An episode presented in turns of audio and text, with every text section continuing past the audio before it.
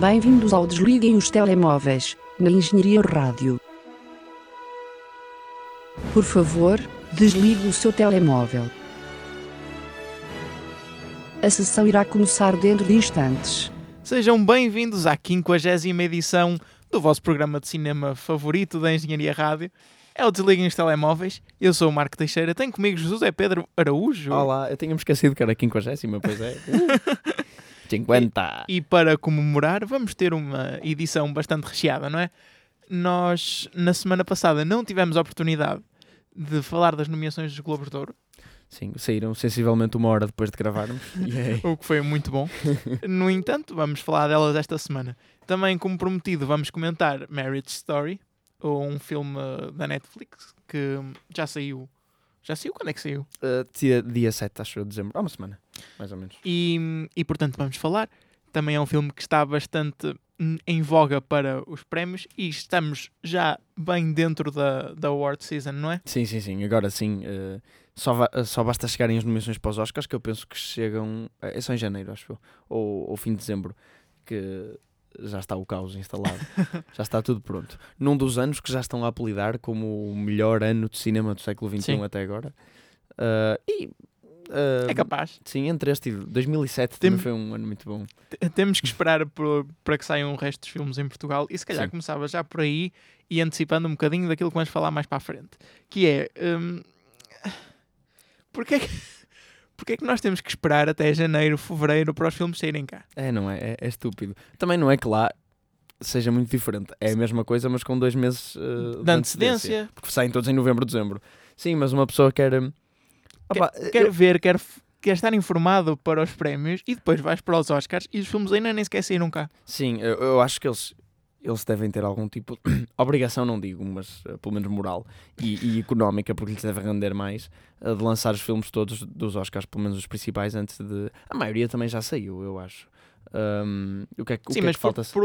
Porque a maioria também são filmes da Netflix. Mas isso iremos falar mais à frente.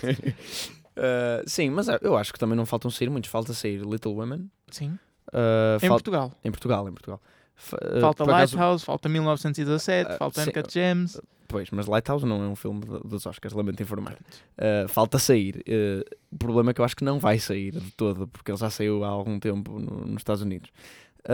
Sim, falta Uncut Gems e o que é que disseste o outro? Também era 1917. Sim, faltam. Esses faltam. Pois, assim como Jojo Rabbit. Ah, pois é, tens razão, ainda faltam alguns. Então... Lamento, tens razão. É um bocado estúpido, não é? Porque é que eles A Beautiful Day in the Neighborhood. Porque, se calhar eles fazem-nos esperar porque é mais rentável vender. Porque são filmes que são difíceis de vender. Sim. No estrangeiro, sendo estrangeiro fora dos Estados Unidos, penso eu. E quando as nomeações já saíram, são mais fáceis de vender. Exato, porque já têm as nomeações. Mas ainda assim acho que é uma visão muito redutora, porque ultimamente, pelo menos nos mercados europeus, tem-se invertido essa tendência, que se calhar agora se vê mais na China, de... Os filmes que depois são mais rentáveis são blockbusters, grandes filmes de ação. Acho que essa tendência já se inverteu bastante em Portugal. Sim. E no resto da Europa. Agora, achas que já se inverteu essa tendência em Portugal? Dos filmes mais rentáveis serem filmes de ação? Há uns anos era pior, penso eu. Sim, talvez, mas Fast and Furious chega cá, destrói tudo na mesma. Se bem que mas também destrói nos Estados Unidos. O Fast and Furious? Sim. Não. Isso é mais coisa do overseas. E esse filme de ação mais rasca, enquanto nos Estados Unidos é mais tipo, pronto, super-heróis, e que também vinga cá, não é? Portugal não ama nada. Como é que eu quero pôr esta frase? Não há nada que Portugal ama como filmes de animação. Isso é o que a gente... Isso é verdade. Bem, como tínhamos prometido a semana passada, temos que comentar Marriage Story, um filme realizado por Noah Baumbach. Um nome que eu gosto bastante de dizer. E quero saber o que é que tu achaste do filme, Zé. Ora bem, o filme eu vi-o no dia de estreia. Não é que isso contribua minimamente para a crítica, mas ok. E gostei muito, muito mesmo. Eu já tinha visto alguns filmes do Noah Baumbach, nomeadamente um que eu gostei bastante foi o Frances Ha, com a Greta Gerwig, que agora é uma realizadora da Lady Bird, Little Women. E ele faz sempre filmes muito... Esse do Frances Ha é um mumblecore, que é tipo... O filme passa-se todo As pessoas, parece que é mesmo um género, as pessoas parecem que estão a mumble, tipo, sim, sim. Tipo, é tudo falado um bocado para dentro e pronto. Mas ele no tipo de filme dele tenta sempre captar diálogo muito realista, interações humanas mais realistas. Não acho que o Marriage Story seja tanto isso. Quer dizer, ok.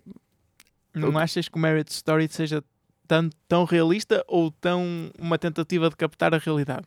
Tão realista. É uma tentativa de captar a realidade. Dramatizado, não é? Como é óbvio, é um filme. Se bem que tem, pronto, a ideia do que se passa é muito do que se passa na realidade, até porque é baseado no próprio divórcio do realizador, com a Jennifer Jason Leigh, a atriz. Portanto, muitas experiências partem da realidade. Claro que depois o diálogo é mais dramatizado. A ideia que passa é muito real. Bem, estou-me a enrolar. Gostei muito. A performance do Adão Condutor e da Scarlett Johansson, cujo nome é mais difícil de traduzir para português. Filha de João Escarlate. Escarlate, filha de João. Foi muito autêntica para mim. Eu gostei imenso de várias cenas, especialmente uma em que... Eu não sei se isto conta como spoiler, mas eu penso que não. A cena em que o Adam Driver canta. Pronto, vamos por assim. Acho que ele canta numa cena. Adorei isso. Pronto. Isso, cenas como essa, é como eu digo, que ele não tenta captar a realidade a 100%, não é? Essa cena é um bocadinho fantasiosa. E nota-se em outras partes do filme em que, se calhar, eu não sei bem qual era o intuito, se talvez para dar-te alguma pausa, não diria comic relief, mas pausa de tanto drama e tanta agressão emocional, especialmente as cenas entre os advogados, são bastante mais ligeiras. E acho que resultam. Ligeiras, depende das cenas. Há cenas com os advogados que são mais pesadas. Mas sim, há uma cena, porque é um filme sobre um divórcio, portanto vai ter de existir. Há uma cena da discussão. Sim. A cena da discussão essa é bastante boa. Muito boa. A cena da discussão é muito boa. E foi aí que eu chorei, se quer saber. Não só, penso eu, acho que também chorei noutra altura. Mas aí sim, aí definitivamente. Eu já vou pôr mão a estes devaneios que estão aqui a acontecer, mas deixa-me só dizer que, e já também tocando outra vez nos assuntos dos prémios, eu não estava a gostar da performance do Adam Driver, como é óbvio, mas ainda não tinha acontecido nada que eu dissesse, é que idem o Oscar ao homem, e foi nessa cena da discussão em que eu acho que se notou mais a qualidade. Sim, aí nota-se. Mas ainda assim, vamos pelo início. Primeiro, estrutura, a história em si, o que se passa. Eu tinha medo que este filme fosse bastante emocional e emocional demais e não fosse nada para além disso, porque às vezes acontece. Sim. Mas não é. E acho que é um filme que tem bastantes camadas. Agora, vamos lá tentar descascar-las. Não sei se... Vamos pegar nesta cebola. Logo no início eu gosto imenso da cena inicial, onde eles dizem o que gostam um em relação ao outro. Está muito bem escrita mesmo. Nota-se que aquilo é de alguém que saiu de uma relação que gostava muito, e todo o filme é sobre isso, é ter que sair de uma relação que as pessoas se amam genuinamente uma à outra, mas não dá mais. E também como essas coisas que se amam em relação a outra pessoa se podem tornar saturante, mas pode saturar disso ao fim de algum tempo. Mas gosto muito das coisas que eles apontam no início, porque são mesmo coisas pequeninas, engraçadas, e é uma maneira muito boa de descrever. E logo esse início descreve-nos muito bem. É assim, pode ser apontado, ou poderia ser apontado noutro filme, como uma maneira um bocado preguiçosa de introduzir as personagens. Há lá a Suicide Squad, que começa com as personagens a introduzir tipo, this is Harley Quinn, e depois aparece tipo uma imagem dela e atributos listados. Pronto, é isso no fundo que o filme faz. É uma maneira cheap de te introduzir as personagens. Tu já estás mais dentro da história, só que falo tão bem que, e com coisas tão, com uma lista tão quirky de coisas e tão... parece que fica já muito a conhecer muito bem a personagem e pronto, eles usam um truque que tu não reparas bem até. Depois o filme evolui muito bem, porque não sei, acho que eles fazem, acho que as performances deles fazem muito, e a maneira como o argumento está escrito. Depois, quando eles começam a arranjar os advogados para o meio da coisa, tu começas mesmo a perceber que vai acontecer. É preciso, eles irrita-te todo o filme vê-los que eles querem divorciar-se normalmente, e eles são amigos, a família dela gosta imenso dele, tu gostas mesmo das personagens, são as duas tão boas, mas depois metem aquilo ao barulho e só há merda que metem lá para o meio. É mesmo heart-wrenching ver isso, porque é um casal a separar-se da maneira mais tóxica possível, quando tu sabes que aquilo poderia ter corrido bem. Sim. Mas esse é o elemento de realidade que é muito injetado aí. Eu gostei, e acho que este filme não cai nessa linha do ridículo e do aborrecido, porque toda a história é sobre um casal a tentar viver, entre aspas, a aprender a viver no cinzento, desculpa, não no cinema. Porque normalmente, tradicionalmente, esta história ia por dois lados. Ou acabava bem e eles ficavam juntos outra vez e era um final cor-de-rosa, ou acabava mal e eles ficavam totalmente chateados e separados. E o filme todo é quase que a oscilar entre esses dois polos, para depois no fim haver uma conclusão em que se aprende a viver num intermédio. Sim. Estão separados na mesma, não é que sejam amigos, mas há ali quase uma nova relação que é um bocado indescritível, mas que eles têm que encontrar, e o filme todo é eles à procura dessa estabilidade, e isso eu gostei muito. No entanto, eu acho que psicologicamente, para quem está a ver o filme, também é um bocadinho ingrato, e isto não é problema do filme, atenção, é inovador e é algo que o filme faz muito bem e é algo que eu gosto muito, mas do ponto de vista de quem está a ver, há sempre ali um grãozinho amargo que eu acho que se calhar não era o intuito do filme, porque tu estás habituado àquela estrutura tradicional das três partes, em que primeiro há a apresentação do problema, depois Sim. há o desenrolar e a transformação das personagens e no fim há a conclusão. E o filme, a maneira como quer contar esta história, não se dá essa divisão em três partes, ou pelo menos à terceira. Não há uma conclusão propriamente dita. É quase, como eu disse, aprender a viver num limbo. E tu, quando estás a ver, inconscientemente, acho eu, pelo menos eu senti isso, eu estava à procura de um desfecho mais certo, um terceiro ato mais marcado, que não existe, e depois parece que o filme continua na tua mente para sempre por causa disso. Sim, eu percebo o que tu dizes, mas isso é precisamente a semelhança com a vida real que ele transpõe e que eu gosto muito. O filme, no fim, parece que se dissolve Sim. um bocado e que deixa de existir porque deixa de haver problema. É isso. Ou pelo menos aparentemente. As coisas apaziguam e resolvem-se. E por isso é que eu gosto também da maneira como está retratado. É semelhante à vida real. Tipo, tu tens uma confusão, quando não tens, voltas à rotina, voltas ao normal. Teve que se arranjar uma maneira de... Não sei, é um bocadinho difícil descrever o que senti deste filme, porque é simplesmente um conjunto de momentos e cenas que eu gostei muito. Não há muito mais a dizer. Quer dizer, eu gosto muito do argumento, não pelo conteúdo, sim. mas pelos diálogos, e gosto também pelas performances, sei lá, pareceu-me tudo muito autêntico. E vamos falar disso, das performances, é talvez aquilo que se fala mais, ou aquilo que é mais fácil falar quando se aborda este filme, e acho que todas elas são bastante boas. Sim. Ele dá muitos momentos aos dois atores principais Sim. para brilharem. A Scarlett Johansson, na cena onde vai falar com a advogada, há tipo um slow focus na cara dela durante 4 minutos, onde ela só está a falar. E eu fiquei totalmente interessado durante essa cena, ouvi tudo o que ela disse. Sim. Quer dizer, quando se dá foco completo, livre a um ator, tipo, toma 4 minutos, faz tudo, e ela faz, eu não sei, não há melhor performance possível do que isso. Na cena da discussão também é só uma sala quieta, com eles dois a falarem, a andarem de um lado para o outro, é só isso. E eles rebentam aquilo, tipo, não fazem. Depois, sim, a performance da Laura Dern também é interessante. É um bocadinho parecida com a performance da personagem dela na série Big Little Lies. Já vi, portanto, tipo, fiz um bocadinho esse paralelismo. Eu gostei bastante da performance da Laura Dern, e se calhar, tendo em conta o tamanho do papel, e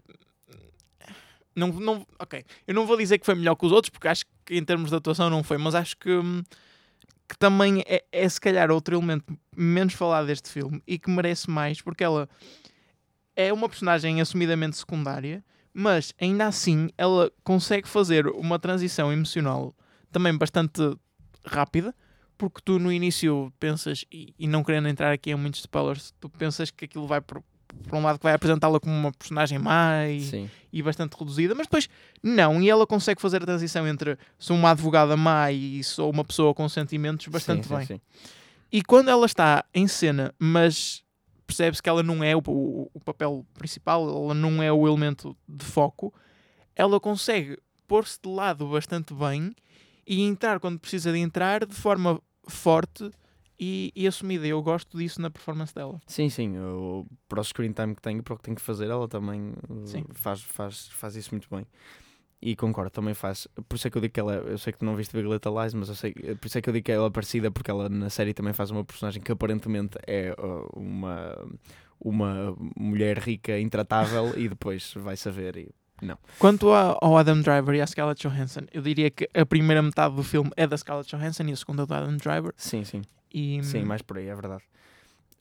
Eu, no geral, acho que o Adam Driver tem mais momentos para brilhar e tem um bocadinho mais de screen time, provavelmente. Sim.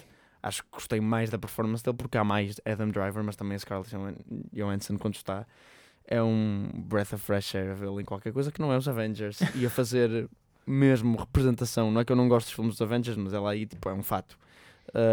E finalmente vê-la, porque ela é uma excelente atriz, eu gosto muito dela. Muito bem, tens mais alguma coisa a acrescentar?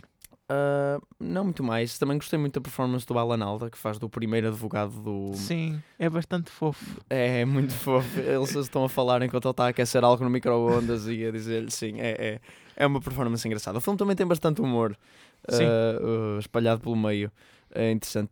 Tem cenas que eu gostei muito, eu vou só descrevê-las assim visualmente por alto. Uma cena onde, pronto, para quem não viu, não saber o que eu estou a falar, mas para quem viu, saber. Sim.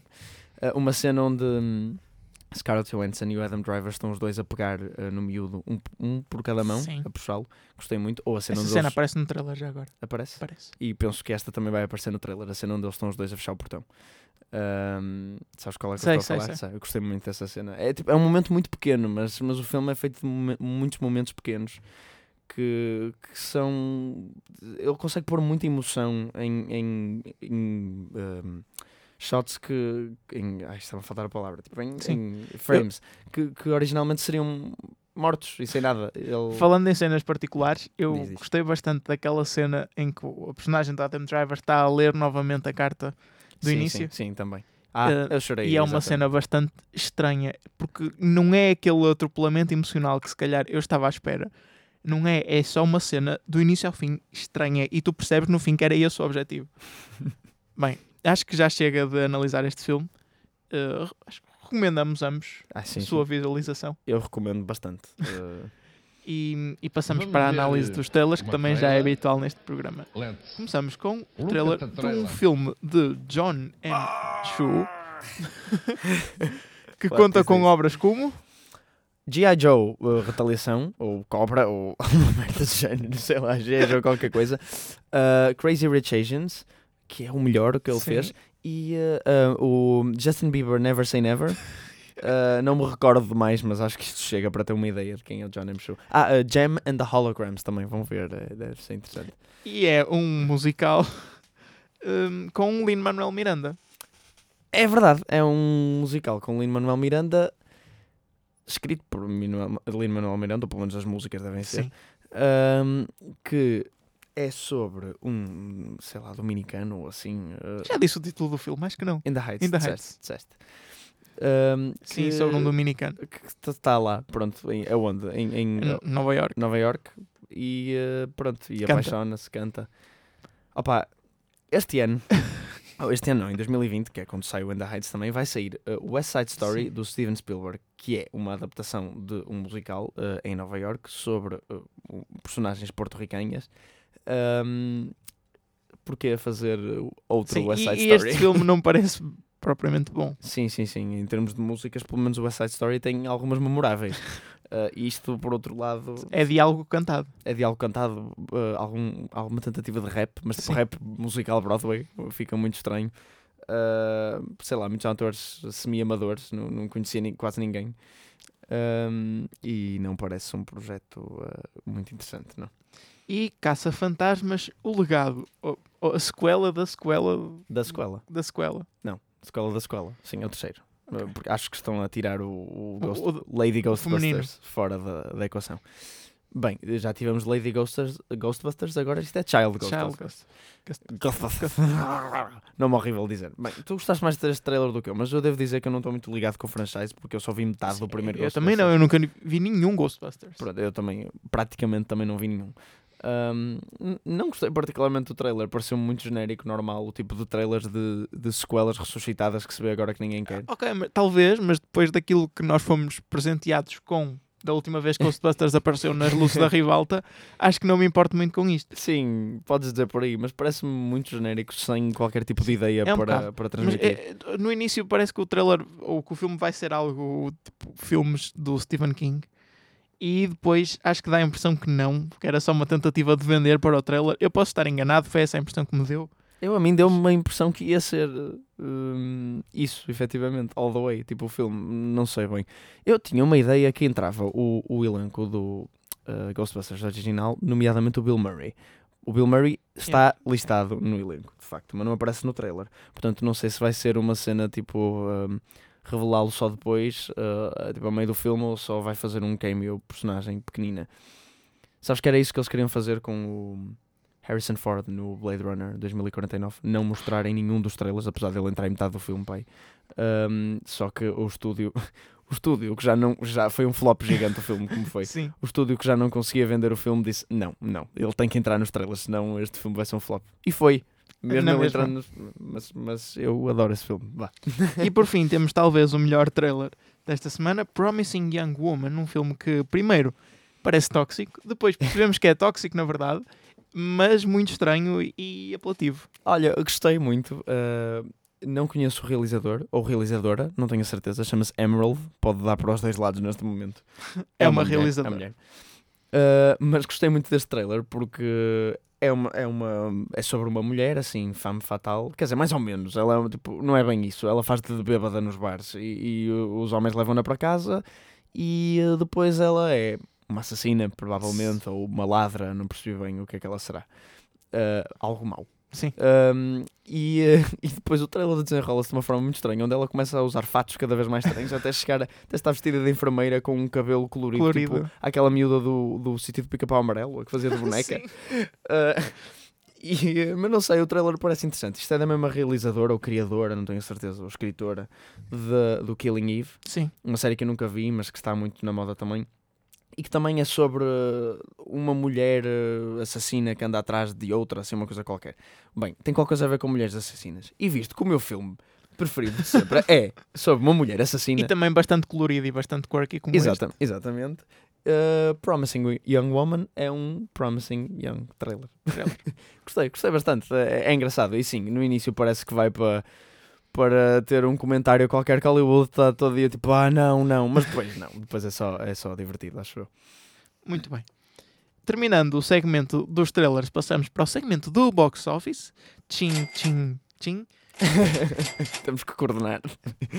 Como já é tradição, não temos o box office nacional. No entanto, podemos destacar o box office da semana passada, que não falamos, e a única coisa que há para destacar quanto ao box office nacional é que Bikes está em 13º.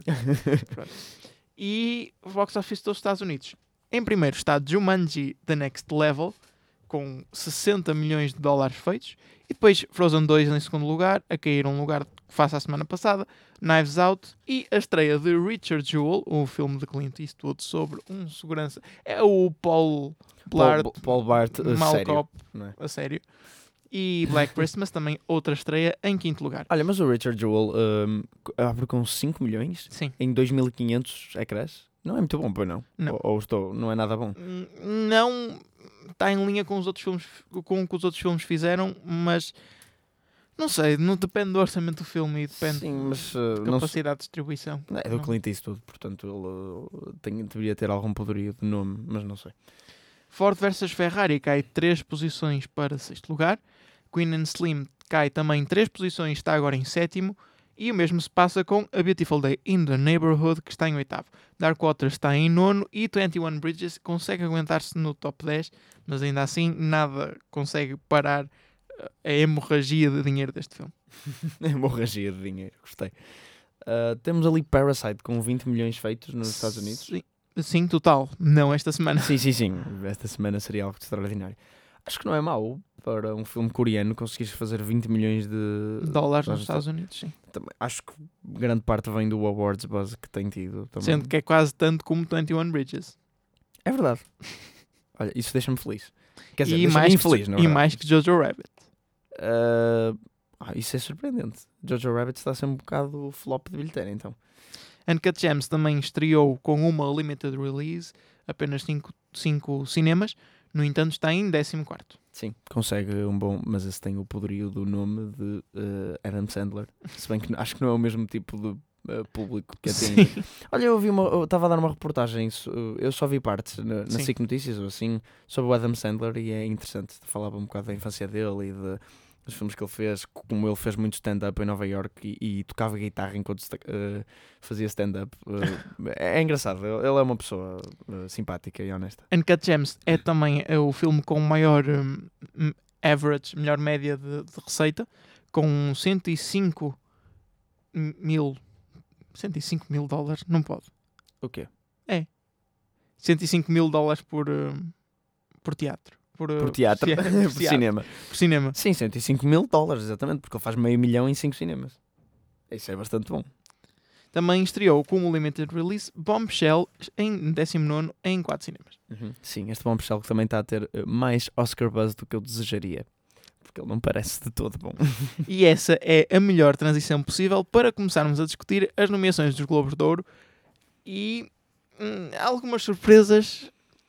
mais por ausências do que por presenças. Sim, sim. Mas vamos analisar com calma. Primeiro, os nomeados para melhor filme drama. Relembro que as coisas estão divididas em drama e musical ou comédia nos Globos de Ouro. Portanto, melhor filme de drama estão nomeados 1917, The Irishman, Joker, Marriage Story e The Two Popes. Portanto, 3 filmes da Netflix... Joker em 1917. Exato. Começa logo por aqui. Prima drama. A categoria mais importante, a Netflix consegue meter 3 filmes. A Netflix que há 2 ou 3 anos era impossível. Sim, e o ano passado foi o que foi para conseguirem meter o Roma nos nomeados. Mas acho que chegou a ganhar. Melhor drama. Melhor drama, penso que sim. Talvez. Sim, melhor comédia não ganhou de certeza. Sim. Se bem que eu já não digo nada. Parece cada nomeado. Acho eu que chegou a... Melhor drama não. Lamento. Não, porque é Globos de Ouro. Portanto, os filmes estrangeiros não podem ser nomeados. Então não pode ter ganho melhor drama. Então já não sei quem ganhou o melhor drama. Não foi aquele filme começado por B? Aquele filme... pois foi! Aquele filme começado por B. Tens razão, pois foi. Pois foi. Não, Globos de Ouro, não. Ok, sim, tens razão. Não me lembrava já. Bem, melhor drama. Quem é que tu... Vamos fazer tipo um... Quem é que tu achas, quem é que tu querias? Sim. Quem é que eu acho? Eu tenho muita dificuldade, honestamente, em escolher quem é que eu acho que vai ganhar. Sim, verdade. Eu acho, porque está tudo muito equilibrado. Ok, eu tiro um da Two Popes, se não ganha. Sim. Isso eu tenho a certeza, quase. Não ganha. É difícil porque acho que nós os dois só vimos 3 filmes dos 5. Sim. Falta do Two Popes e 1917, que ainda não estrearam em Portugal, sim. Sendo que Two Popes nem nos Estados Unidos estreou. Sim. Mas sim, da Two Popes não digo, é um filme muito low profile. Também não estou a ver Joker por causa de toda a controvérsia, se bem que quem sabe, mas eu iria para The Irishman. Eu penso que será o vencedor. Quem eu acho que vai ganhar? Talvez Marriage Story. Talvez também é uma possibilidade, não descarto. Agora, quem é que eu queria que ganhasse? Eu queria que ganhasse Marriage Story. Eu diria para o The Irishman. Adorei como os nossos picos foram inversos. Bem, então vai sempre alguém ficar feliz, sim, ou triste. A não ser que ganhe da Two Popes. Se calhar, não vimos, se calhar vamos os dois ficar muito felizes. Mas tendo em conta o vencedor do ano passado, eu não descartaria a vitória de Joker. Sim, é verdade. Era um wildcard. Só que, repara, o ano passado a vitória foi um wildcard, mas pelo negativo. Este ano poderia ser pelo positivo. Eu não acho que o Joker seja o melhor dos 5 filmes aqui. Porém, um bom filme. Sim. E ficaria contente se ganhasse também. Nomeados para melhor filme musical ou comédia. E já se sabe que há sempre uma definição alargada de musical ou comédia. Estão nomeados Rocketman, Dolemite Is My Name, Jojo Rabbit, Knives Out e Once Upon a Time in Hollywood. Yes. Eu acho que estas nomeações, todas elas, são um bocado surpreendentes, tirando Once Upon a Time in Hollywood, talvez, e Knives Out. Knives Out e Once Upon a Time in Hollywood são surpreendentes pela categoria, talvez. Não, Knives Out acho que se pode qualificar como uma comédia. Sim, mas Knives Out, sim. Mas Once Upon a Time in Hollywood não. Quer dizer, tem sempre aquele tom ligeiro e goofy de Tarantino. Mas eu acho que os outros filmes de Tarantino não foram nomeados como drama, portanto, como comédia, desculpa. Portanto, acho estranho este ser nomeado como comédia. Ora, quem eu acho que vai ganhar para mim é bastante óbvio. É o Once Upon a Time in Hollywood. Sim. Acho que aqui não há muito a pegar. Quem eu queria que ganhasse, eu acho que iria para Knives Out. Eu só vi dois destes filmes, tal como tu, mas no entanto são diferentes. Eu vi Dolemite Is My Name. Eu vi também Rocketman. Ok. Eu vi Dolemite Is My Name e Once Upon a Time in Hollywood. Sim. Portanto, só posso falar entre estes dois. Certo. E eu acho que vai ganhar Once Upon a Time in Hollywood e também acho que se calhar merecia não tendo visto Knives Out. Sim. Eu gostei mais de Knives Out porque, repara, Once Upon a Time in Hollywood não foi bem o que eu estava à espera do filme. Eu gostei bastante do filme. Sim. Não foi bem o que eu estava à espera. E penso que Knives Out entretém ao máximo, fez tudo o que eu queria. E se vamos mesmo ser picky e vamos pela categoria que é musical ou comédia, tipo, Knives Out é de facto uma melhor comédia e eu diverti-me mais a ver Knives Out do que Once Upon a Time in Hollywood. Deixa-me só comentar o Dolemite Is My Name, porque ainda não falamos aqui no programa. É assumidamente uma comédia e tem uma coisa boa para prémios, é que é um filme sobre fazer um filme. Sim, o que eles gostam muito disso. Costuma render. Mas, no entanto, acho que não se compara aos outros filmes que estão aqui, ou pelo menos aqueles que eu já vi, que foi só um, que foi Once Upon a Time in Hollywood. Mas mesmo os outros, imagino que não. Melhor performance de uma atriz num drama. Estão nomeados Charlize Theron por Bombshell, Renée Zellweger por Judy, Cynthia Erivo por Harriet, Scarlett Johansson por Marriage Story e Saoirse Ronan por Little Women. Jersey Shore. É assim, eu só vi uma destas performances, tal como tu. Sim. Que foi a Scarlett Johansson. Neste momento eu acho que eu tenho como melhor performance feminina do ano. Também não tem sido um ano muito forte para a melhor atriz principal, como se pode ver pelos nomeados. Tipo, eu queria que ganhasse a Scarlett, apesar Sim. de só ter visto a performance da Scarlett, mas está-me a parecer que vai. Talvez Saoirse Ronan, porque eu gosto dela como atriz, mas não, eu quase certeza a Scarlett. O problema da Scarlett Johansson para ganhar o Globo de Ouro é que, se não me engano, ela também está nomeada para melhor atriz secundária. Sim. Por Jojo Rabbit. Sim, exato. O que pode dispersar um bocadinho os votos. Sim, mas eu estava a dizer quem queria ganhar. Quem eu acho que vai ganhar, muito infelizmente, porque o filme parece mau e eu não gosto nada da atriz, é Renée Zellweger em Judy. Porque é aquela escolha segura, Marco. É o típico. Sim. Ela faz de uma performance vida real, ela é o filme, não há mais nada no filme sem ser ela, e o filme não parece que é muita coisa. É assim, nós já vimos isto, é o Darkest Hour, é o Bohemian Rhapsody, é isso, é esse tipo de filme. Eu acho que se fosse nos Oscars, eu concordaria contigo, mas eu acho que vai ganhar a Scarlett Johansson. Aqui tal, ok, percebo o que tu dizes. Então achas que a Renée Zellweger vai ganhar o Oscar? Acho. Péssimo. É assim, não tem sido um ano muito forte e por isso é que ela vai ganhar, provavelmente. Mas mesmo assim, a Scarlett Johansson, quase certeza. É que eu não vi o filme, mas eu estou com uma certeza a comentar. Enfim. E quanto a melhor ator num drama, estão nomeados Christian Bale, António Bandeiras, Adam Driver, Joaquin Phoenix e Jonathan Pryce por The Two Popes. Sim, esta corrida já é mais forte. Já é mais forte. Eu penso que... Ainda assim, acho que há dois destacados. Sim, também eu. Que é Adam Driver e Joaquin Phoenix. Penso que será entre esses dois. Ora, aqui é um bocadinho... ver... É assim, se eles derem melhor... Se eles não derem... Achas dúbio quem vai ganhar? Acho dúbio. Porquê? Porque eu tenho quase certeza que vai ganhar o Joaquin Phoenix. Eu também iria mais para o Joaquin Phoenix. Mas Adam Driver é uma possibilidade. Eu acho que, dos que estão aqui, Adam Driver merece. Sim, também eu. Mais do que o Joaquin Phoenix, peço desculpa. Também eu, se bem que se fosse para o Joaquin Phoenix não ficava. Sim, não ficava mal entregue, mas eu, por isso mesmo, eu acho que eles... que vai cair para o Joaquin Phoenix. Sim, especialmente porque é difícil já darem melhor filme a Joker. Sim. Portanto, talvez ir para aqui. Não descartar António Bandeiras. Mas descartar António Bandeiras. Descartar António Bandeiras. Sim, mas eu queria e espero que vá para o Adam Driver, mas acho que vai para o Joaquin Phoenix também. Para a melhor atriz de comédia ou musical estão nomeadas Ana de Armas por Knives Out, Awkwafina por The Farewell, Cate Blanchett por Where'd You Go, Bernadette e Beanie Feldstein por Booksmart e Emma Thompson por Late Night. Curiosamente, vá-se lá saber como, eu vi todas as performances de melhor atriz numa comédia. Não faço ideia como, não estava à espera. Portanto, posso comentar à vontade nesta categoria. Sim, comenta, até porque eu só vi um destes filmes. E eu penso que quem vai e deve ganhar, ou seja, que quem irá ganhar, na minha opinião, e quem acho que vai ganhar, quem eu quero. Cinza, anda lá. Maus, a mesma coisa, é a Aquafina. Pronto. E fica aqui a surpresa por Cate Blanchett estar nomeada e o Zé não ir para lá. É verdade, eu gosto muito de Cate Blanchett. O filme é engraçado, o Where'd You Go, Bernadette, e a performance dela é a melhor parte do filme. Ela faz efetivamente uma boa performance. Não seria mal entregue, porque qualquer prémio é bem entregue a Cate Blanchett, mas a Aquafina faz uma melhor performance. Se bem que eu nem acho que seja a melhor performance do Farewell, mas... Para melhor ator no musical ou comédia estão nomeados Roman Griffin Davis por Jojo Rabbit, o miúdo.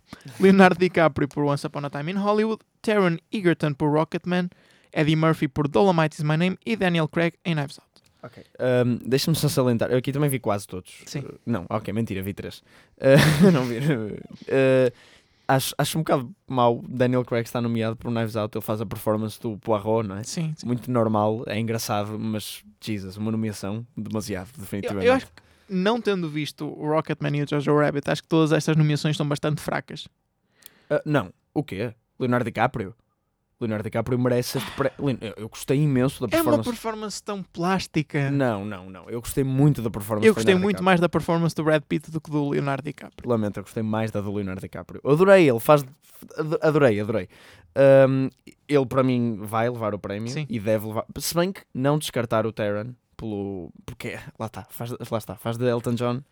performance real, e é uma boa performance também, uma muito boa performance, mas para mim o Leonardo DiCaprio bate esta categoria aos pontos. Bem, eu acho que quem vai ganhar é a Taron Egerton. É possível. No entanto, tendo em conta esta lista de nomeados, eu diria que merece ganhar o Leonardo DiCaprio, embora não concorde muito com ele levar o Globo de Ouro. Eu concordo plenamente. Melhor atriz secundária, e aqui já é englobar as tuas categorias de drama e de musical e comédia. Exatamente. Estão nomeadas Katie Baines por Richard Jewell, Annette Bening por The Report, Laura Dern por Marriage Story, que já falamos hoje, Jennifer Lopez por Hustlers e Margot Robbie por Bombshell. Zé, não gostavas de ver Jennifer Lopez a ganhar um Globo de Ouro? Era interessante, não era? Se ela não tivesse já um. Eu só vi Laura Dern. É uma boa performance. Acho que vai ganhar Laura Dern também. Sim. Mas, honestamente, eu se tivesse que ir para um segundo sem ser Laura Dern, ia para Jennifer Lopez mesmo. Ia porque, repara, tipo, ajuda... Desculpa, eu não gosto de dizer isto, mas ajuda ela a ser latina. E o facto de ser uma atriz que esteve morta durante muito tempo e agora voltou com este filme é sempre um bom incentivo de carreira. E, tipo, ela é muito amada em Hollywood. O pessoal, por mais filmes merda que ela faça, continua a gostar dela. Já disse merda demasiadas vezes hoje. Bem, as minhas duas apostas vão para Laura Dern. Sim. E acho que é merecido. Para melhor ator secundário, estão nomeados Anthony Hopkins, Al Pacino e Joe Pesci, ambos por The Irishman, Brad Pitt por Once Upon a Time in Hollywood e Tom Hanks por A Beautiful Day in the Neighborhood. E aqui talvez seja a categoria mais forte em termos de nomes. Sim. Em termos de nomes é muito forte. Não há ninguém que não conheça um desses nomes. Talvez Joe Pesci, mas mesmo assim... Quem irá ganhar? Não é fácil, é muito renhido. Eu acho que devia ganhar o Joe Pesci, não por The Irishman, mas pelo Home Alone. Eu iria para talvez... Esta é difícil. Sim. Vai ganhar, eu digo, Brad Pitt. Sim. Deve ganhar. Com muita indecisão, eu talvez diria Al Pacino. Mas... Eu concordo contigo, se bem que estou acho que vai ganhar Brad Pitt. Estou dividido entre quem devia ganhar entre o Brad Pitt e o Al Pacino. Também eu. Se bem que eu não meto o Joe Pesci fora da corrida. Nem do vai, nem do deve. O problema do Joe Pesci e do Al Pacino, mais uma vez, é que estão os dois nomeados para o mesmo filme e vão disputar os votos. Exato. Portanto, eu acho que vai ganhar Brad Pitt também. Mas do deve iria para o Al Pacino. Se bem que... temos que acelerar um bocadinho. Para melhor realizador estão nomeados Bong Joon-ho por Parasite, Sam Mendes por 1917, Todd Phillips por Joker, Martin Scorsese por The Irishman e Quentin Tarantino por Once Upon a Time in Hollywood. Eu acho que vai... É muito difícil escolher quem vai ganhar aqui. Eu acho que vai ganhar o Scorsese, devia ganhar o Bong Joon-ho. Sim, o Bong Joon-ho deve ganhar 1000 vezes. Olha para a cara dele, é tão fofo. Ele é tão fofo. Também acho que vai ganhar Scorsese, mas... Não, mentira. Acho que vai ganhar Bong Joon-ho. Porque ele não pode estar nomeado para melhor filme e eu acho que ele vai ganhar... Talvez. Acho que ele vai ganhar bem pensado. Realizador. Acho que ele vai ganhar melhor realizador. E adorava. Para melhor argumento estão nomeados Once Upon a Time in Hollywood, The Irishman, Marriage Story, Parasite e The Two Popes. Não ganha Parasite aqui, acho eu. Se bem que ele devia ganhar para mim definitivamente. Mais que o realizador argumento. Mas também. vai ganhar talvez Marriage Story. Achas? Talvez. Eu estava dividido entre Once Upon a Time in Hollywood e The Irishman, entre quem é que acho que vai ganhar. E acho que vai cair para o The Irishman. Eu iria para a Marriage Story, mas é possível ir para o The Irishman também. É esperar para ver. Melhor filme de animação. Estão nomeados Frozen 2, How to Train Your Dragon, The Hidden World, Lion King, pronto, okay. Missing Link e Toy Story 4. Aqui não há dúvida. É o Toy Story. Acho que não há muita dúvida. Eu não vi nenhum, portanto vou-me abster. Eu vi o Toy Story apenas. Para melhor filme em língua estrangeira. Vale a pena, sequer. Toda a gente sabe quem vai ganhar e toda a gente sabe quem tem de ganhar. Mas deixa-me dizer os nomeados: Portrait of a Lady on Fire, The Farewell, Les Misérables, Pain and Glory e Parasite. Parasite, não é? Parasite nos dois. Se bem que há quem diga que Portrait of a Lady on Fire está a ganhar terreno? Não, eu diria Pain and Glory, porque Almodóvar é aquilo que eu tenho ouvido, e segundo a lista do Metacritic de scorecard que tem em conta as nomeações e vitórias e vai fazendo um ranking sobre os favoritos, sim, para ganhar os Oscars, está em segundo, penso eu, Portrait of a Lady on Fire. É? Oh, então surpreendeu-me. Mas... Ora aqui. Exato. Podemos contar com certeza absoluta que Portrait of a Lady on Fire não vai ganhar melhor filme estrangeiro. Sim. Porque não foi a submissão da França. Ok. Para melhor música, coisa. Banda sonora. Banda sonora. Estão nomeados Little Women, Joker, Marriage Story, 1917 e Motherless Brooklyn. O que é? Motherless Brooklyn está nomeado. Aqui eu iria para... Deve ganhar. Estou muito indeciso entre Joker e Marriage Story, que também foram os únicos dois filmes que eu vi. Sim. Mas eu gostei muito das talvez Joker. Joker. E quem vai ganhar... Marriage Story. Eu diria. Eu acho que vai ganhar o Joker. Para a melhor canção original estão nomeados Beautiful Ghosts por... Ias dizer qualquer coisa? Eu não conheço nenhuma. Nem eu. Beautiful Ghosts de Cats, I'm Gonna Love Me Again do Rocketman, Into the Unknown do Frozen 2, Spirit do The Lion King e Stand Up do Harriet. Não faço ideia do que pensar aqui. E não vamos comentar as nomeações da televisão, mas se estiverem interessados podem ir ver. Pronto. E são as nomeações do Globos de Ouro. Muitos filmes da Netflix. Não vamos ter tempo para comentar esse aspecto. No entanto, eu agradeço, porque são filmes que nós podemos ver antes do fim do ano. Sim, sim, sim. E já não temos a questão de terem que só sair em janeiro e em fevereiro. São 17 nomeações da Netflix versus 8 nomeações do segundo estúdio mais nomeado, que eu não sei qual é. É avassalador, é mais do dobro. Quando há uns anos atrás era impensável ter filmes nomeados da Netflix, ou filmes a ganhar da Netflix, este ano dominam. Quem é que tu dirias muito rapidamente que são assim os maiores derrotados destas nomeações? Oi, meu Deus, foste muito rápido. Uncut Gems. Uncut Gems, sim. Uncut Gems não está nomeado para nada. The Lighthouse. The Lighthouse eu não diria, porque já não era muito expectável. Ford vs Ferrari. Ford vs Ferrari, sim. E os grandes vencedores, The Two Popes. Sim. The Two Popes é surpreendente. Está tipo melhor argumento, melhor ator secundário, melhor filme. 1917 também a surpreender bastante. Também, sim, mas esse já era um bocadinho mais esperado. Não vou dizer The Irishman ou Marriage Story. E Little Women. Little Women é um derrotado, tens razão. Não é nomeado para quase nada, só vi nomeado para melhor atriz, penso eu. E melhor banda sonora. Ok. Muito pouca coisa também. Também é um filme que sai muito, muito perto do fim do ano, e quer dizer, perto do fim do ano é bom, mas muito perto do fim do ano é mau.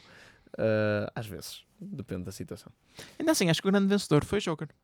Sim, sim, porque depois da controvérsia toda que sofreu, por ser ultra violento... É difícil dizer isto sem rir. Estava-se à espera que não conseguisse muitas nomeações, mas felizmente o júri destes prémios tem mais bom senso que a imprensa americana e nomeou. Na próxima semana vamos fazer uma pausa de filmes menos pipoca, não é? Menos pipoca. E vamos falar de Star Wars. A máxima pipoca.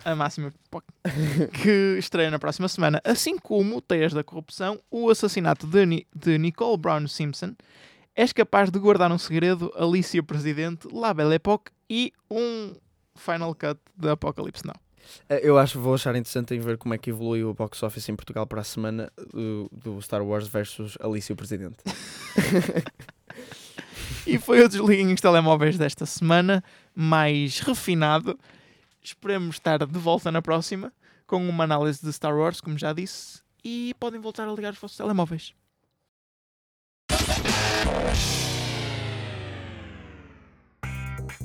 Olá viva, o meu nome é Nuno Marco e não só ouço em Engenharia Rádio como conto vender livros suficientes para um dia poder comprar esta estação emissora nestas catacumbas de onde eles emitem.